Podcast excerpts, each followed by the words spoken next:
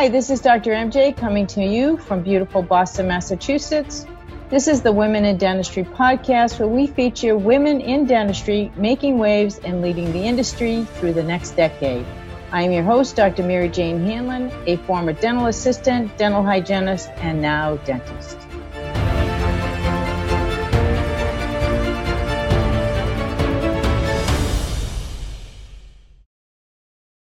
I am very pleased to introduce you today to Ms. Susan Ferrante. Susan is a dental hygienist and currently the School and Government Regional Manager for A-dec Incorporated. She is responsible for strategies and programs that maximize the company's sales efforts in dealing with dental education institution in the US, Canada, and the federal government facilities worldwide. For over 23 years in sales, her main focus has been developing and fostering strong relationships with academic programs. Prior to joining A-dec, Susan's sales experiences included academic interfacing positions managing accounts in dental schools, dental hygiene programs, and other allied dental education programs and government facilities. Currently, she is a board member representing the Corporate Council for the American Dental Education Association and the Chief Executive Officer of CRET, the Center for Research in Education and Technology. It is indeed my pleasure now to bring you to my interview with Ms. Susan Ferrante. Susan, I am so excited to have you join me today on the podcast, and and I can't wait for everyone to understand what you have done in the field of dentistry and how you got into it. So, without any further ado, I'd love uh, for you to share your story about how you got into the field, and then we can go from there.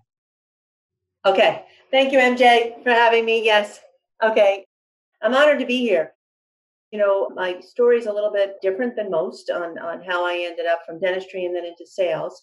Actually, I always knew that I wanted to do something in the medical field, but I didn't know what it was.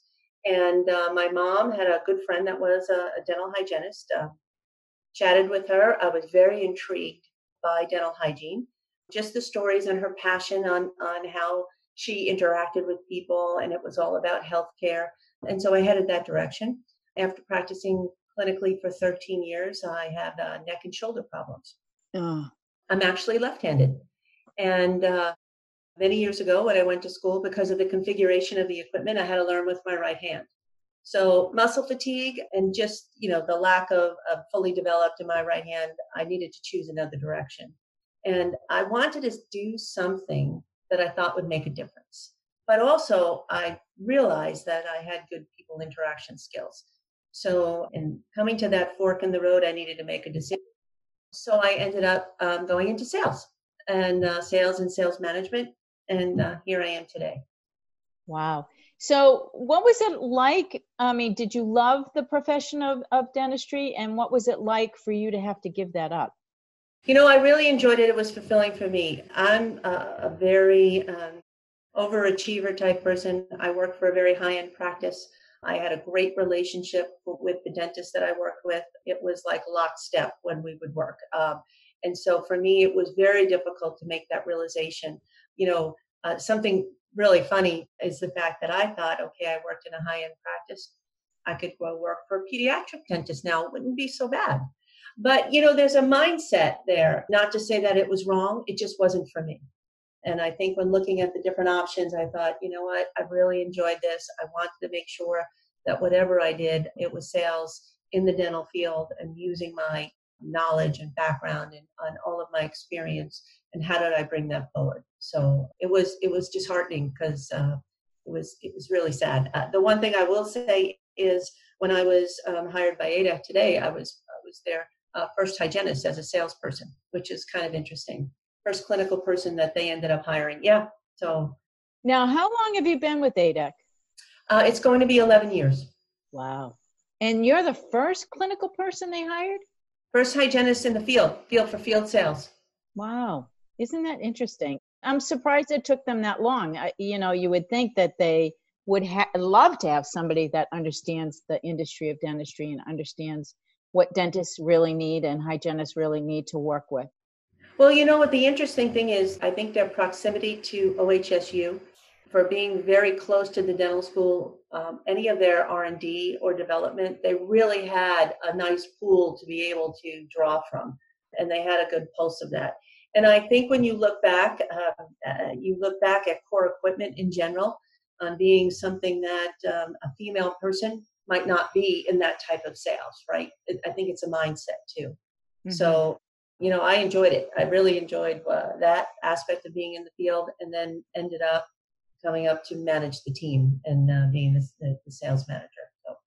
So, congratulations. That's unbelievable because, as most people know, you know, being a leader and a female leader in a male dominated profession is not an easy thing to do. And I'm sure that you've had your fair share of, you know, obstacles to overcome in that. And we can talk a little bit more about that later. But, you know, what was it like to go through that for you? And is this the first role you've had outside of dental hygiene private practice? No no no. Actually i worked for a couple of other uh, companies. I worked uh, for a loupes company. I worked for um, i was the academic relations manager for uh, colgate palmolive and then over on into an A-dec wow i've enjoyed every position that i've had all of the positions were really geared towards sales towards academia, so dental schools, dental hygiene programs, hospital accounts, and the military. So, um, and all of the different steps and companies, uh, it's always been the same group of folks, which is for some reason a comfort zone for me. Which is great because you could speak their language. I mean, you you know went through a professional school and you can speak their language, and I think that that's one of the reasons that it makes it so easy for us to work together because it's nice to have somebody that understands the academic part of it. It's very different from private practice, right? Very different. Very different. And I think, you know, when I look at A-dec, which I, am I'm grateful for, is the aspect that even though they have folks that are geared towards the academic part, they do bring that private practice piece. So you know, I think you notice that we always have two people that call on the school there's more than one person. So I think it's having an understanding from so many different aspects. I think when we look today uh, at dental schools and you look at the, the students and, and so many of them might have questions, they might need guidance. And I think some of that with our local person that comes along, they have that sense of being able to, you know what, I can help you, I can guide you a little bit. Sometimes they get questions, sometimes they don't, but it's always knowing that there's somebody there to be able to help you.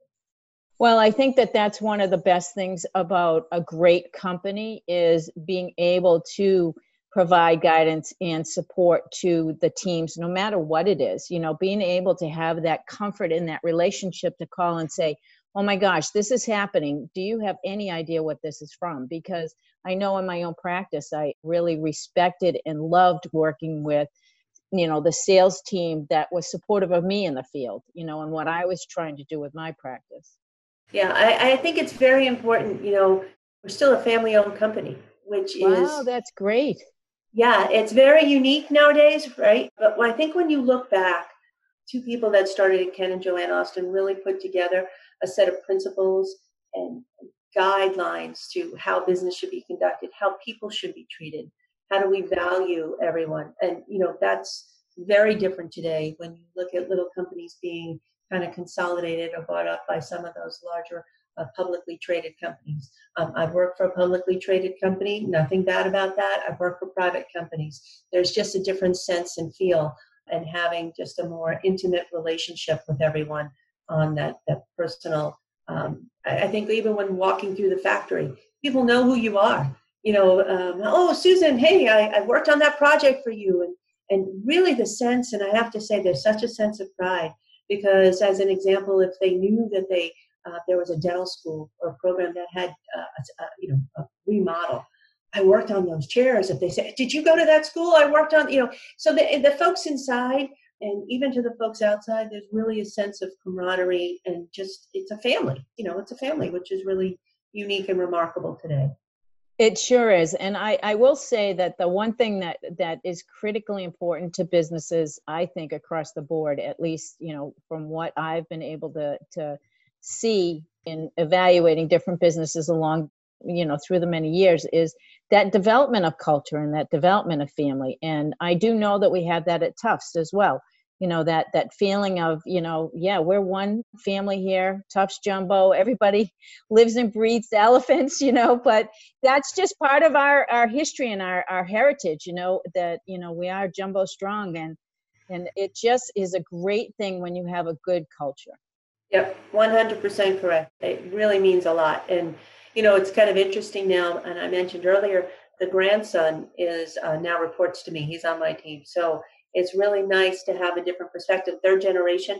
And, you know, they're still keeping it strong. And, uh, you know, it's funny because we know them as a, the, you know, the founders, Ken and Joanne Austin, but to him, it's grandma and grandpa. So it's kind of, it's kind of neat to have that family piece of it that, you know, it brings a realization to it as well. Well, and what a great thing to, for a young person to see how much their parents have had an impact on an industry. Because there isn't anybody in dentistry that doesn't know A-dec chairs. There isn't anybody. I mean, just the knowledge of that company is international, I'm sure. Yeah, and you know, and it's really nice to have that, you know, depth and breadth uh, throughout the world as part of uh, not only institutions here in the U.S., but the team that I manage, we also are in charge of the federal uh, federal government worldwide. So whether I'm in another country or you're someplace and we have field sales reps around the world, it's really interesting to see what the take is in other parts of the world when you travel there. So it's uh, pretty unique. It's pretty unique. That's incredible. So, what do you think contributes the most to their culture at A-dec? Maybe what value or characteristic do you think? You know what? I, I think it's their, you know, we have um, guiding principles called the A-dec way. And there's uh, 15 principles, but you know, the one that always stands out is the concern for people. And truly, they do have a concern for people. Even what we've been through as of late, their biggest, uh, I want to say, focus has always been on the people. How do we do the right thing by the people? And there's so many different things that but I look at that one. I look at their care and concern for others. You know, uh, doing business in a very you know, with integrity. So many different things, and doing the right thing, right? And you don't hear that too often. You know, what is the right thing to move forward, to take care of a customer, to build the next design? What is the right thing? What is needed? And I think so much of that really has a huge impact on on how they treat each other, how they treat their customers, how we treat our suppliers it just it's just part of the culture right and it resonates everywhere. It resonates everywhere. It resonates everywhere. You know uh, something interesting which i always keep it's just kind of funny. Our coo always talks about the cards that we have and it's about our mission and vision and kind of always having it. You know we want to uh, ensure that whatever we do that we have a, a, superior customer experience. It's about the customer in the end, whether the customer is private practice, whether the customer is an education institution or it's a federal account even a DSO, you know, and really um, so much of what they do from their mission, it's just making uh, it's, everything they do is for the betterment of dentistry worldwide. So, you know, it's not a, a knee-jerk reaction to, to come to the market with something. It's very everything is very well thought out, kind of looking from a holistic view, which is really important. Wow. So, if you were to go back to the beginning of your career, what do you think you learned the most about being a woman in a, a male dominated profession? What what do you think you learned early on that you needed to be or do that you could help share with other young women who might be thinking about going into sales roles? You know what I, I am going to say this. I think you know when i started uh, 20 years ago you know the interesting thing i think it was more difficult to be taken at face value right? You know it always says that women have to prove what they can sell or their knowledge or their background. And often, in some instances, men are taken at face value. And I, and I hate to use the phrase because they're a man. It's there. There's a mindset or mentality. And I think what I learned is, uh, you know, it was constantly I had to prove myself. I really had to prove myself that some ah, you're a female, you can't do it. Ah, it's too much. You know what? Uh, you think 20 years have passed and it would make a difference, but there's still those times that you have to prove yourself. And um, I think it was a struggle at first. You know, I have a, a habit of always being uh, kind of uber prepared and kind of always thinking, okay, uh, what are they going to throw at me for different presentations or what are they going to throw at me and uh, for presenting today? And kind of always having my kind of ducks in a row, making sure that I'm, I'm kind of uh, focused on what I need to have ready. But I think that it was really being taken seriously for my knowledge and my depth and my experience. I really had to prove myself.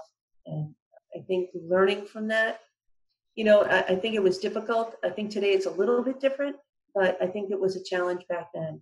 And you know what? If you really know your, I hate to say this, if you know your stuff, don't be afraid to say you know your stuff. Even if you're at a meeting, if you know it, you know it. And don't hide behind the fact that I really don't want to speak up. You know what? You're there. You have a voice. Speak up if you know it. Use it. Exactly. And use it. Yeah, exactly. Use it. Sheryl Sandberg has said that in her book, you know, lean in. You know, don't don't sit in the back of the room. You know, sit at the table. Ha, you know, make sure you're part of the conversation because if you're not, they're they're not going to pay any attention to you and and you know you're just going to be discounted right away so you've got to raise your voice and you've got to speak your mind and and know your stuff and i i agree with you i feel like you know many times women are discounted or used to be that way. I don't find it that much. Not as much anymore no. Not as much anymore.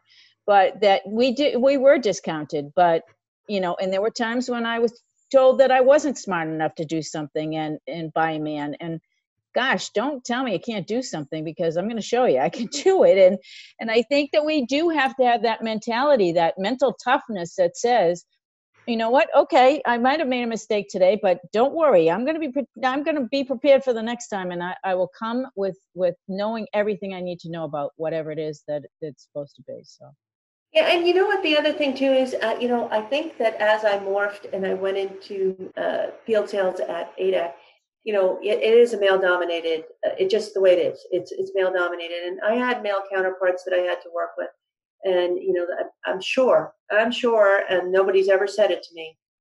You know, I got to work with her today.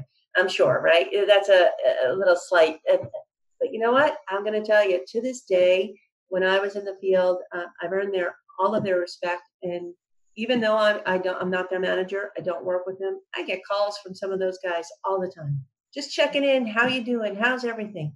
I think you earn their respect. You show up. You be present. You know, you input to knowledge that you have, and you gain their respect. It's not that much today. It's it's very very different. I think when I first started, it was much tougher.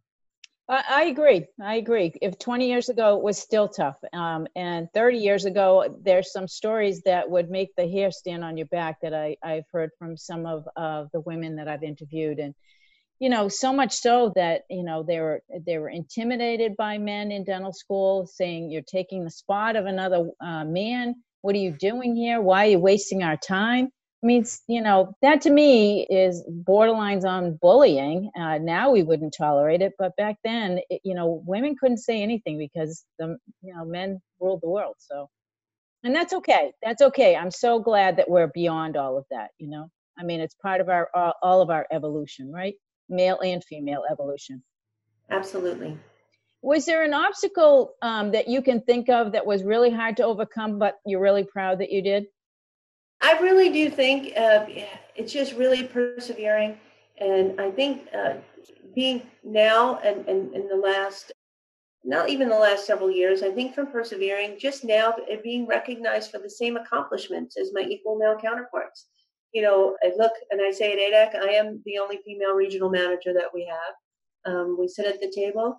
Um, you know, you, you have a great year. We're all recognized for that great year we're recognized for our efforts for the aspects behind it. So I think even leading up to this point with A-dec and other companies, I think when there is something that kind of along the way, just to be uh, recognized in that equality aspect of it. It wasn't that way all the time. I mean, you know, I, I think back.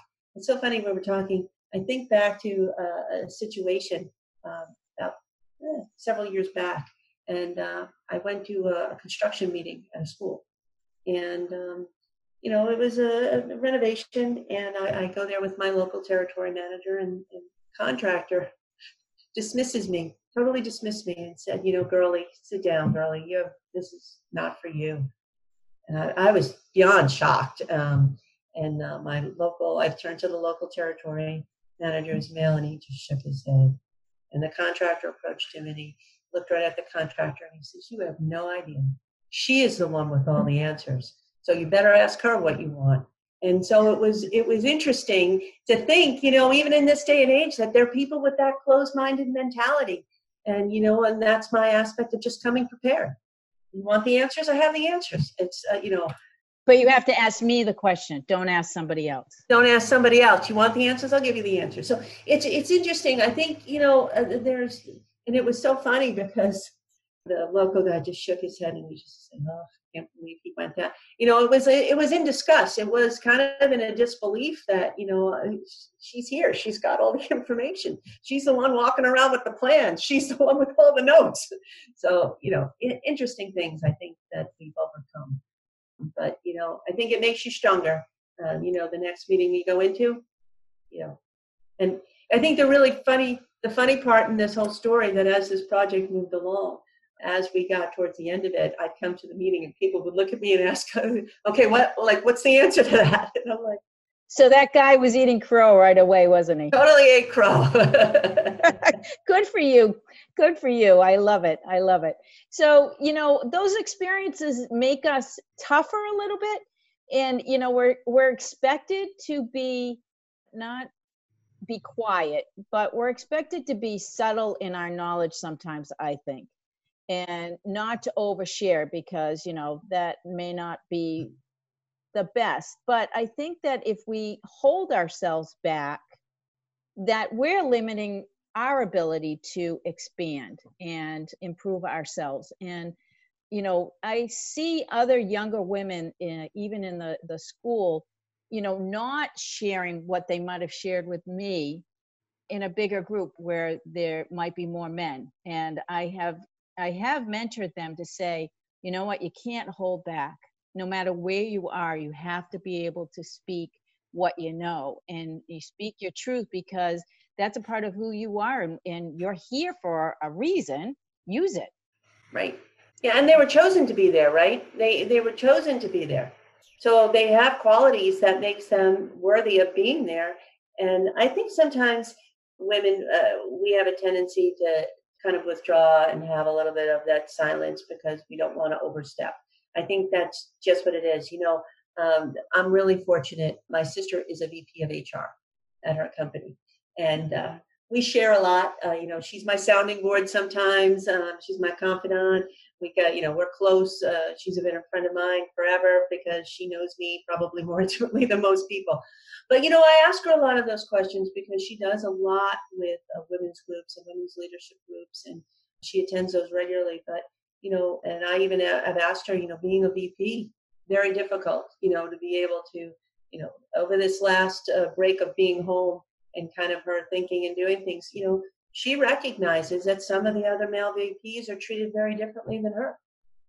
And it's, you know, you kind of say, okay, but uh, she's been a good person for, I think, for me in general, also being faced with some of those same challenges. So it's not going to ask people at the company about that. It's asking somebody else in a, a different manner that, you know, we kind of bounce things off and, and she's guided me really well through the years. well, I do think that that's so true. I think that we have to find other like minded women that we can feel free to have those really poignant questions and answer sessions with each other because who else are you going to ask? You know, there aren't, you know, I'll even speak for myself. When I first arrived at Tufts, there were no women in the senior leadership when I was there, and I was one of the first ones. I'd go to the deans and chairs meetings, and there wasn't any other women in the room, and and um, you know, then Maria Papageorge started to come and, and those meetings started to improve. But quite honestly, it was, you know, I, I felt in the beginning, oh my gosh, what am I doing here? But, you know, you, it, over time, you realize, you know what, I, I'm here because they needed my guidance on certain things and, you know, they want me here. So I do think we do hold ourselves back a lot and, and we have to be able to teach that. I do think you know also that we need to be able to show the way to other young women and show them that they can do it. It might be a little bit easier today than it was for us when we were going you know growing through this profession but i do think it's getting easier as time moves on. I think it is getting easier. And you know um, i really wish that a lot of these young women that have questions or have things that they they see somebody maybe that they admire or that they've aspired to something and they ask those questions. I don't you know people are approachable and no and i really believe that if somebody came to me and asked me something i'd be more than happy to tell them anything you know i kind of look back that even when um, you had to hire people or interviewing and um, you would interview people, and I think later on, you know, either they didn't get the job or you gave them some uh, words of wisdom or advice, and just something that would be normal conversation. I've had people come up to me and said, you know, you told me this or you gave me this point and you know that stuck with me and that's why I went in this direction and you think to yourself wow but you don't realize I think people do not realize the little bit of an impact something that you say can have or the big impact that they can have and some people hold things and take things and you know uh, there are people out there that that have this information and I don't think that anybody should feel intimidated to approach somebody and say how did you get there? or what's your story about? or what does that look you know um, really I, I, am i do feel blessed and very fortunate uh, because i really enjoy what i do. And you know to have that and to be able to say that i'm very lucky. Yeah people that are good at what they what they do you can hear it the passion in their voice and i certainly can hear the passion in your voice. So but for me to really enjoy it and if somebody has a question how did you get there? You know please ask me you know. Um, I had somebody say to me, uh, you know, I know that A-dec doesn't hire a lot of women. Why? And I thought to myself, why? And I said, well, we do have a lot internally, we have, but in the field sometimes, because this is equipment, you know, you got to be on the floor and you got to look at utilities. And I told this person, I said, you know what, here's the problem. Just do your job. Do, you know, just do your job. Don't complain. Don't do anything. Don't make it special that you're a female. Just do your job. And you know, I think it's sometimes, and she she actually said "Thank you." She said it was pretty simple, and I said, "You know what? I never, ever, ever wanted anyone, somebody to say, well, she." I hate to say this phrase. She pulled the woman card. I'm not pulling any woman card, right? Because you've heard that. Oh, she's going to pull the female card, and it's going to exempt her from doing this. I, yeah, that's not what it's about. You know what? This is a job you were hired for. This is what you should do. You have any questions? I told her, Lifeline, you need me? Call me. Happy to answer the phone any single time. I think, but you know, once somebody gets in, in that and they understand that, it's fine. And you know, you don't know the culture that other companies do.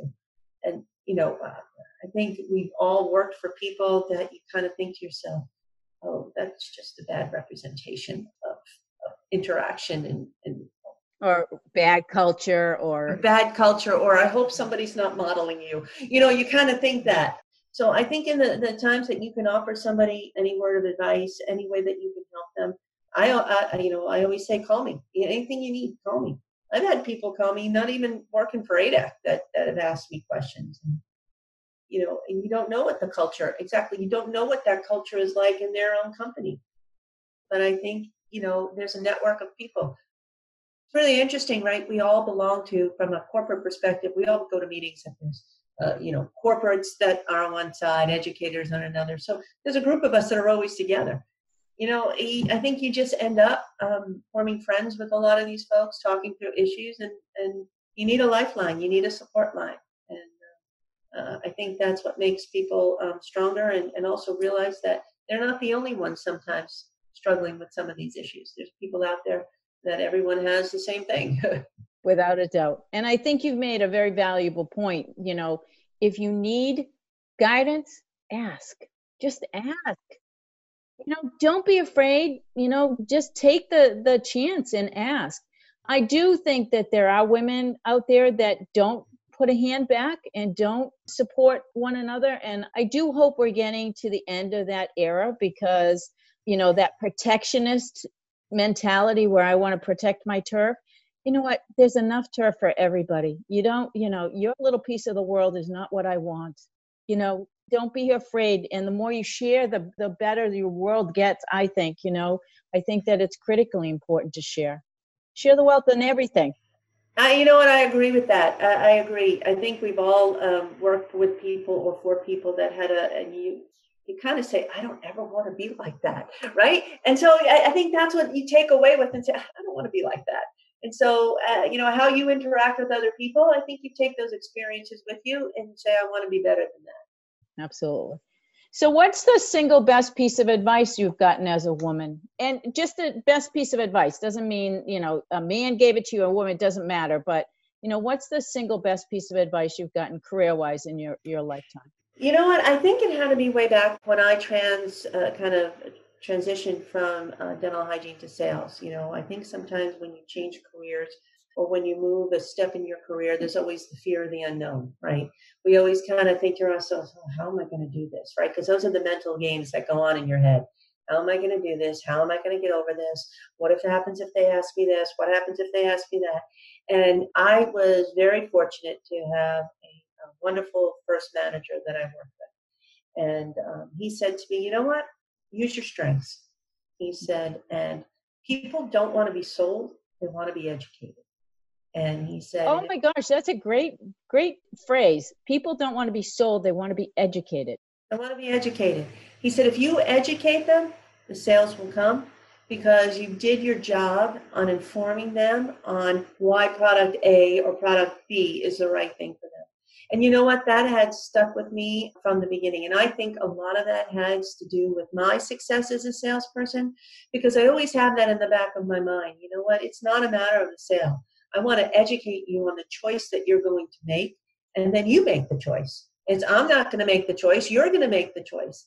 And you know, I always think back to you know, even when I go to make a, a large purchase, I think we all do. And you know, kind of in my mind, I'm like, like they left that out, or they left that out. And you know what? I think, I think we look at it from both sides. So for me, when he said, you know, people don't want to be sold, they want to be educated. I looked at that, and I've kind of conducted myself in sales all along the way with that same piece of advice. And I think that was so important uh, back then. And it made a lasting impression for all these years, and I've never forgotten it. No, that's a great piece of advice. I'm going to pass that on. Actually, you're going to pass that on to this podcast. So thank you so much.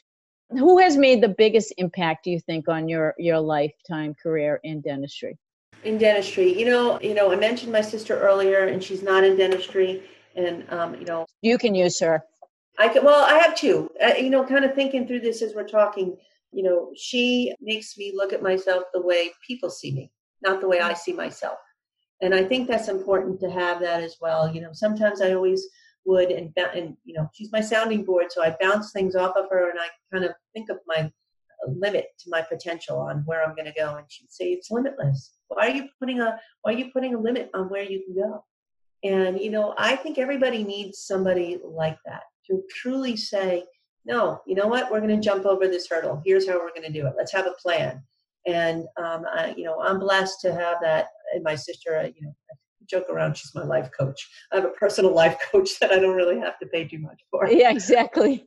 Maybe a bottle of wine here or there. And that works out very well. Perfect. But I think when you look in dentistry, you know, I was thinking about this because Dr. Laura Joseph, um, she was my little sister when I went to hygiene school. And she, I kind of watched her career through the years. I still know her very well. You know, she was a dental hygienist. She was an educator. She was program director, and she's now provost at the school that she's at. And I kind of look back and, and kind of look at how she just kept moving onward. She just didn't stop. She just kept moving. But she did it with such grace and humility and just matter of fact. I mean, it was just it was role model worthy i, I think just the, the way she carried herself. And i think that when you look at people in dentistry sometimes and how they progressed or how they ended up getting to where they are you know it's not the bull in the china shop. I think it's all along people like my friend laura that just kind of kind of inched her way along. She used her knowledge. She kind of used her and it's just you know here's my next step and here's my next step. And um, i think that's very admirable so from two different sides of the house, uh, you know, I think I have my sister from really having that, uh, you know, my cheerleader, and uh, I have somebody that I look to and admire on how they, they conducted themselves to get where they are. Which is amazing. I, I do think that those silent ones are the most potent ones. You know that they just lead by example. You know, my uh, I I have a great story that I tell about my dad who was epitome of a workaholic, but he never told us once that we had to go to work or that we should work or that we should work hard. He just led by example. And we mentally, I don't think, had a choice that that we all were going to work hard just because that's what you do. That's what we're taught, right? That's what we mm-hmm. did. And you know, it's it's leading by example. I think the silent ones are the most potent ones, and and they do lead lives that anybody would be proud of because you know just doing it every day not saying anything about it, not boasting, not, you know, making any, you know, ill-gotten claims. It's just they're doing it every day, day in and day out. That's right. Yeah. So when you reflect back, would you describe yourself as a confident woman? You know, in your early years, even as a hygienist, and then moving through your, you know, sales career, would you consider yourself a confident woman? I'm not confident by nature. I'm not. You know, I, I think for me, when I look back um, from the, the aspect of dental hygiene, I really enjoyed that, right? And I was good at it, right? So sometimes when you're good at it, you end up having more confidence, which is great. But I think for me, I think I have to really gain my confidence a little bit by having a, a drive and, and uh, just a sense of accomplishment. Uh, even now, you know, uh, for me, uh, probably uh, still have to prepare and get that confidence going before I walk into a meeting. You know, I, I work hard a lot of hours. I think, mo, you know, so many people do that today, right? We work and we work and we work. Um, I over prepare. Um, I kind of make sure that I have it all done. And I think that's what fuels me to have the confidence. I think it's just being very prepared. You know, I kind of look at relevant information, uh, what's new or relevant now, what I'm going to need in the future. I'm just a, a little bit of an overachiever. I have a little problem with that. But I think it's the education and the preparedness that really um, really drives my confidence and, and really kind of fuels me to kind of walk in a room and give a presentation or uh, conduct some of the meetings or be on different calls. but by nature, I don't have that confidence. I think I, it was really learned and, and, and kind of achieved for me just through my actions. And developed over the course of your career. Absolutely. Yeah, I, I, I do think that it's every step that we take along the way helps to build a piece of that confidence block, if you will.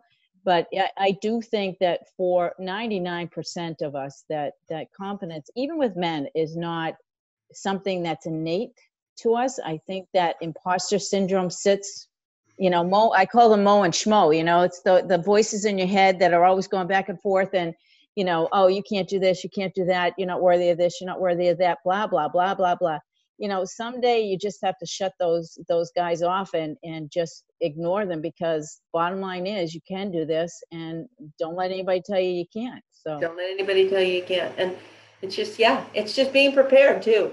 I love the education piece too. I even during this covid time i saw that so much anxiety existed that if people just educated themselves to a higher level as to what exactly the virus is, how to prevent you from getting it, and what you need to do, even from a personal level, to make sure that you stay healthy. It relieves anxiety, right? And it's just all about education. Yep, all about education. Yeah, the more education you have, the more confident you feel, and you can move on. Yep, absolutely. Good. Anybody in dentistry specifically inspire you? You know, I'm going to say I think along the way we've all met people that have been influential, right? I mean, uh, they're influential in life and influential in career. And you know, when when I think of inspiring, I really look at Dr. Henry Gremillion that passed away recently. Oh, just recently, I know. Just recently, you know, I had the pleasure. Um, you know, he's uh, the dean was dean at LSU, um, the past chair of the board for the American Dental Education Association, and I actually served on the served on the board with him. So over the, the last several years, I got to know him very well. And for me, you know, this was probably one of the kindest men that uh, man that I've ever met, as well as he had just a sense of goodness, and his heart was just so open and kind. That really inspired me. You know how he treated people. Didn't matter who you were. Didn't matter who you were. He treated all people the same. And I truly believe at the end of the day, you know, it's not a matter of how many plaques you have on the wall, the accolades you have. It's really that goodness and kindness that you show others. And just by being around him, that was just inspiring.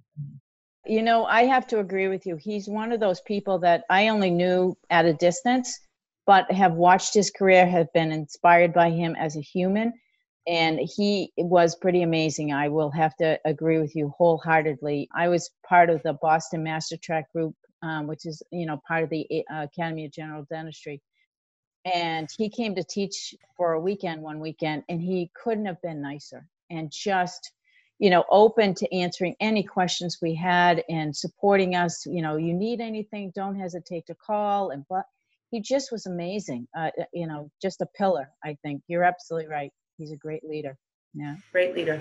absolutely have you had a moment in your time where you thought oh my god this is this is exactly where i'm supposed to be like an aha moment like oh my gosh i've just done something that i have been meaning i've been meant to do You know what? Um, this is so funny. I think, you know, for me, for being a social person, I am very blessed with being able to interact with people from so many different backgrounds and professions. And, you know, for me, that's part of my aha moment because I'm very fortunate. Um, whether it's uh, engineers inside the factory, a colonel at a military base, um, all those different areas. Um, I enjoy that social interaction.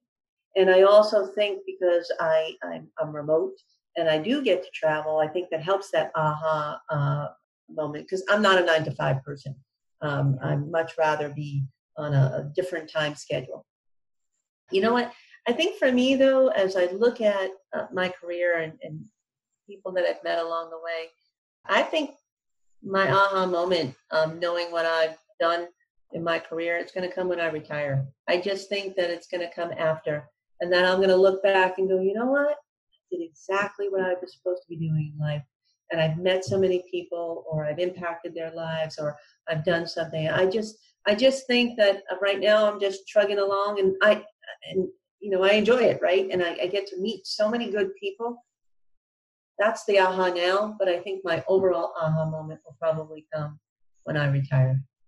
Uh, I hope it doesn't take that long for you, but you have always impressed me every single time you come to the school. So let that be guiding principle for you that it's nice to see another woman in a leadership role within the dental education community. So thank you for doing that, really.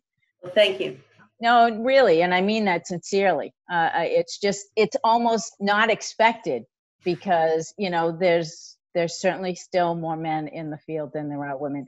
But I will say that our entering class next year is over sixty percent female. So it, you know the the landscape is changing quite a bit, and I think that you know industry has to take note of that and start putting more women into positions so that they can capture the audience that they're looking to capture, the audience that is going to be bigger and bigger as time goes on, I think.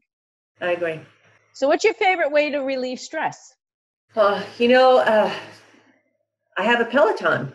So um, I love using my Peloton, but I'm going to tell you, sitting at this desk for the last couple of months has been a little bit of a stress, uh, stressful, I think, piece for everybody. And for me, sometimes it's not a matter of, you know, going to ride and choose a program. Sometimes I need to walk away from the computer.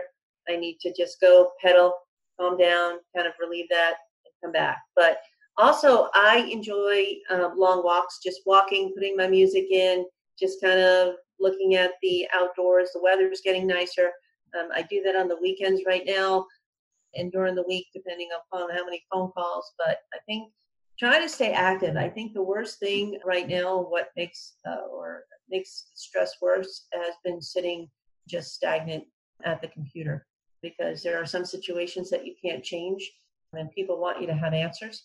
And um, I think sometimes it's better to walk away. And I like that my Peloton really does help, and it's been something that I've even tried to utilize when when and if we do travel again. Uh, who knows when that will be? But I've even you know, tried to anticipate or use the long walks, traveling, kind of breaking up the day. So that's my stress, kind of calm myself down, and then I can always come back to work. You know, I, I have to agree with you. I know that we were in a lot of meetings before at the dental school, but at least I got up from my desk and I walked upstairs or I went to a different room or I saw different people, right? Now you're sitting in the same spot for hours and hours at a time. You might, the screen might change, but you're sitting in the same spot. And some days it can be overwhelming, you know? It can, and, and it was very different to be in the school during the emergency time where nobody was there. And then so I'm sitting at my desk having these meetings with all these people, but nobody's there. So, you know, it's been an interesting journey for for sure, but I have to say that if I had to choose between the two, I think getting up and physically moving someplace makes a, a big difference. I really do. Yeah. I've even run up and down my stairs a couple of times just to be moving because I felt like my legs were like, what's happening here from sitting so long? So I agree. I agree. So do you have a personal mantra or motto that you live by? I don't really have my own uh, motto. I think other people have given me given me my motto. If you want something done, give it to a busy person. I think other people have kind of elected that to be my motto. But you know, it's so funny because sometimes I'm I'm sitting here and and I see things come in and requests come in, and I always have that song in the back of my head of Kelly Clarkson. What doesn't kill you makes you stronger. stronger. so sometimes I think, wait a minute, somebody gave me that motto, and now I have a song playing. Sometimes it's overwhelming, but I do think that's also a sense that people have trust in you, right? If they want something done, give it to a busy person. So at some point, I've earned trust that somebody has said, you know what, she'll get it done. Let's give it to her. I believe she's going to get it done. So while at times it's overwhelming, you know what, I welcome the challenge because that does mean that somebody has the trust and appreciation for the work that I'm going to do to get it done. Exactly. Good for you. Good for you. And I love that that you have Kelly Clarkson singing in your ear. I think it's great. How about a guilty pleasure or a secret dream that you might want to share with the audience? Uh, you know what? I love to cook. And, you know, whether it's um, kind of working on a traditional family recipe that I don't really have the whole recipe and I need to figure it out, whether it's in kind of inventing something new, uh, cooking is really my la- relaxation. But I think for me, if I think of a, a secret dream, I would love to take cooking to like the next level. And meaning to be able to travel and cook in different regions around the world. I would, given the opportunity when we start traveling again, I would love to be able to spend an extended period of time in northern Italy or Tuscany and really kind of being involved in not only the food experience, I think, but the culture as well. That would be my dream. I have to say I'd be right there with you because that's number one on my list too. Uh, cooking and Italy. I think that that not being able to go at this moment in time makes me want to go even more. And my partner Steve and I were talking about it this past weekend as well. That we really, really, really want to go to Italy within the next year. So I hope the same for you. I hope you get what you're you're dreaming about, and I hope we get a chance to go to. nothing better than good Italian food. Oh my gosh. My mother was not Italian, but man, oh man, she could make a good Italian meal that woman. make oh, good. Which makes us all happy, right? I, I think that that's the piece about it that women enjoy the most. Those of us who really enjoy cooking, that it's the love that you put into it that makes it taste so good, and you know the the joy that it gives you to provide sustenance or a beautiful meal for somebody else. I think that it just has so much energy. Yeah, and it's part of you. It's part of your heart. Yeah, exactly. Exactly. Well, I can't thank you enough. Is there anything else you want to share with the audience that might be helpful for them to as they move through their careers and you know, especially like I had said early on, you know, if there's somebody in the dental profession, whether it's assisting, hygiene, front office, that is interested in sales and thinks they might want to do that, you know, a piece of advice that you might want to share with them on what to do. You know what I have to, uh, you know, I have two things. I think the the first thing that I will tell them is, you know, if you want to get started at, in sales, I think number one, whatever you end up doing, whoever you end up interviewing with, always present yourself with confidence I think so often um, people don't, um, and they feel that they might not be good enough. But go in there with confidence, even if you don't have it. Have an air about you. Make sure that you go there with your best foot forward. Knowledge is power too. Don't be afraid to tell somebody what you know. You know, I do believe that that folks sometimes are kind of scared or hesitant, saying, "Oh, this is my first job. I don't know if I should say this. I don't know if I." Be confident, and I think the other thing too is is build relationships you know, it is a matter of who you know and who you can can help you along the way. I think that if you build relationships and the people that you meet, you make them part of your network. You never know. You just never know how they might come back to help you sometime, some way along down the line in your career. So I think don't ever underestimate that power of building relationships two great pieces of advice. So thank you very much. Susan, it has been my honor to host you on the show. So thank you so much for your time and for being here and for sharing what it's been like to be in, you know, the field of dentistry in a different profession outside of the usual female jobs that you could share with our audience. So thank you so much. Well, thank you so much. This is really fun. So I appreciate you for, for thinking of me and having me. So thank you very much. You're welcome. Enjoy the rest of your night. Thank you so much for listening to the Women in Dentistry podcast with Dr. MJ Hanlon. If you like our show and want to know more about us, check out our website, thewomenindentistry.com, or please leave us a review on iTunes. Join us for our next episode as we bring you another amazing woman leading the way for the next generation.